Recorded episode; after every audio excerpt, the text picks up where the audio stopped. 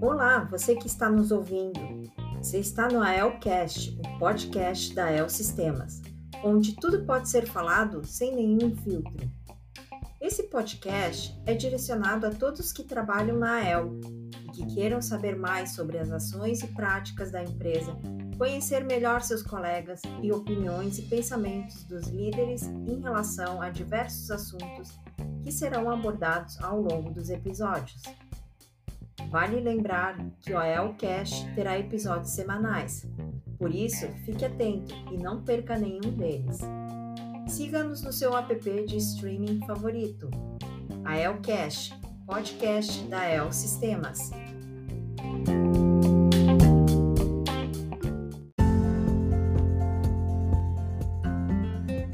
Olá, olá, querido ouvinte! Seja muito bem-vindo a mais um episódio do AELcast. No episódio de hoje, encerrando o mês em homenagem às mães, contamos com a presença da Mariana Provenzano, da área de controladoria. Ela vai falar um pouco também da vida dela, do dia a dia, da rotina de quem é mãe. Oi, Mari, primeiramente, muito obrigada pela tua participação no IELCast. Mariana, conta um pouco aí pro pessoal como é que é o teu dia a dia, a tua vida, enfim, e as coisas do, do, do, cotidiano aí de quem é mãe. Oi, Skene. Primeiro, obrigada pelo convite. Vai ser um prazer falar um pouquinho da rotina de uh, trabalho, maternidade na pandemia, que é um desafio muito grande e a gente tem que aprender a como lidar com tudo isso nos dias de hoje, né? É um desafio bem, bem grande. Posso dizer que agora as coisas estão voltando um pouco à normalidade. Uh, eu tenho duas filhas, eu tenho a Maria de 3 anos e a Lara de 1. Um, e as escolinhas voltaram, então as duas voltaram para a escolinha, turno integral. Então agora a realidade está um pouco mais fácil, estou conseguindo trabalhar com mais tranquilidade. E as gurias também estão bem, porque estão na escolinha, estão brincando com outras crianças, que também era uma preocupação da gente deixar as gurias em casa o dia inteiro, só com o adulto. Então está sendo bom para os dois lados tá bem mais tranquilo agora. E como é que era essa rotina na sua casa com as meninas antes da, do retorno às aulas? Bom, antes do retorno às aulas, eu fui para Bagé. Meus pais moram lá. E então eu fui de Malicuia com as crianças e com meu marido para Bagé. E aí foi, foi um pouco caótico, mas nem tanto, porque eu tinha todo o suporte dos meus pais. Então eu fiz um escritório improvisado lá, me trancava no escritório e conseguia trabalhar uh, praticamente o dia inteiro, com poucas interrupções. E a minha mãe e meu pai cuidavam das crianças e tinha minha irmã para ajudar. Daí, entre uma reunião e outra, eu saía, dava uma atenção, uh, brincava um pouquinho, enfim, mas consegui conciliar bem porque eu tive todo esse suporte, que não é todo mundo que tem, né? Então eu tive essa sorte de ter meus pais para ajudar, com uma casa com espaço, com pátio, enfim. E daí eu também me senti mais segura, sabendo que elas estavam bem cuidadas e, e daí deu para conciliar. Claro que é estressante, a gente tem reunião, daí uma filha invade, a outra tá chorando. E, mas no fim deu, deu tudo certo. Agora, com o retorno à, à escolinha, elas estão sentindo alguma diferença? Você vê alguma mudança no desenvolvimento delas? Ainda é muito recente, né? Mas eu vejo que as duas, apesar da Lara ter só um ano, eu deixo ela, o meu marido deixa, ela ainda fica chorando um pouco, mas elas ficam super bem, as professoras mandam fotos, eu vejo que elas estão super, super adaptadas. E a minha filha mais velha, de três, está sendo ótimo, porque ela brinca com os coleguinhas e vai pra pracinha e pega sol, e ela tá amando. Então, para mim, tá sendo bem mais, bem mais tranquilo. E agora você tá trabalhando presencial, de casa? Como é que você tá fazendo a, a rotina do dia a dia? Eu tenho vindo para ela quatro vezes por semana e uma vez trabalho em casa três, quatro vezes por semana, com certeza eu venho presencial. Às vezes precisa mais, às vezes precisa menos, mas eu tô tentando vir mais presencial. Eu, eu prefiro trabalhar daqui do que de casa, acho melhor. Eu gosto de ter o contato com as pessoas, é mais fácil de, de resolver algumas coisas, então eu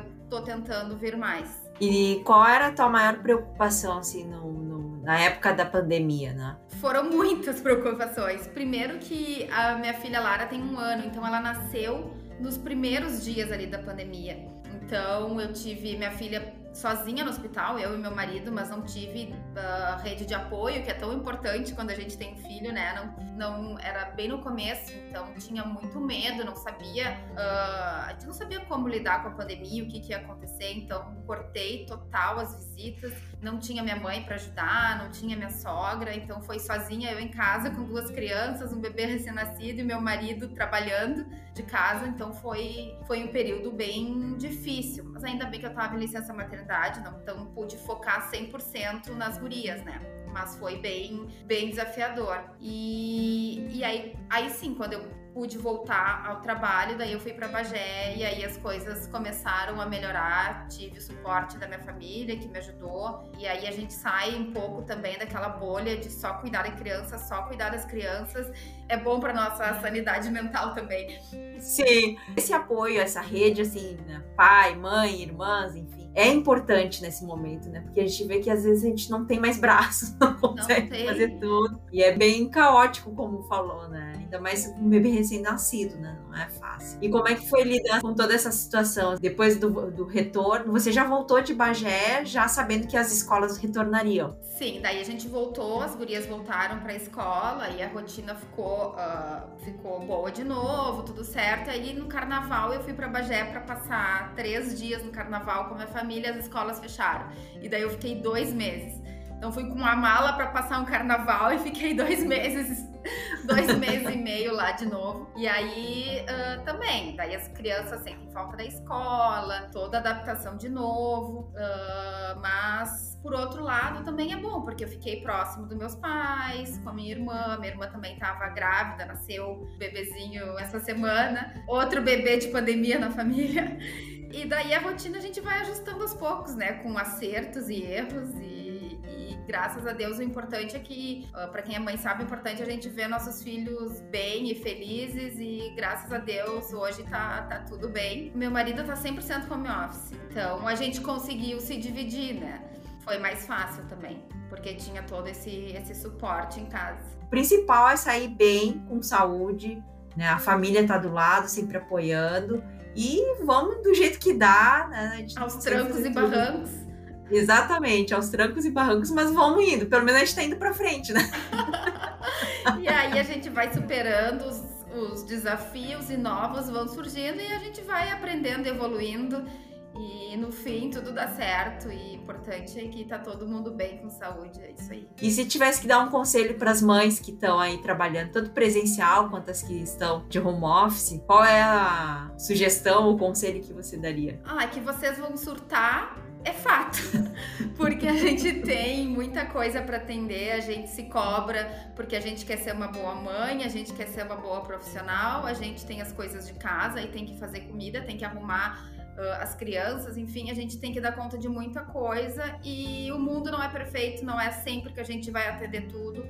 Tem vezes que tu vai deixar uma coisa de lado e paciência. E a gente tem que tentar buscar o equilíbrio na medida do possível nesse mundo tão maluco que a gente está vivendo hoje, né? Não é fácil, mas a gente espera que passe logo, que as vacinas cheguem e a gente consiga voltar ao normal, né? Eu acredito que muitas mães estão também se identificando com as histórias, né? Eu digo assim, só muda o endereço, né? As mães passam pelas mesmas situações, o mesmo sentimento de frustração, de não conseguir dar conta, a culpa também faz parte, mas é um aprendizado, né? Eu acho que é um grande aprendizado para todas nós de conseguir lidar com calma, com leveza, com tranquilidade e a gente vê que as coisas aos poucos se encaixam e dá tudo certo. Então, não, não se preocupem quem está de casa e está nos ouvindo ou quem está na El também, faz parte e a gente segue tranquilo assim, tá? Então, obrigada Mariana mais uma vez pela tua participação. Eu que agradeço o convite, foi muito bom conversar contigo consigo compartilhar um pouco das peripécias da maternidade na pandemia. E hoje vamos nos despedindo por aqui. Você que está nos ouvindo, obrigada pela sua audiência. Espero que tenha gostado dos episódios. E não deixe de mandar comentários, sugestões pelo e-mail comunicação sem cedilha sem tio, arroba. E até o próximo Elcast.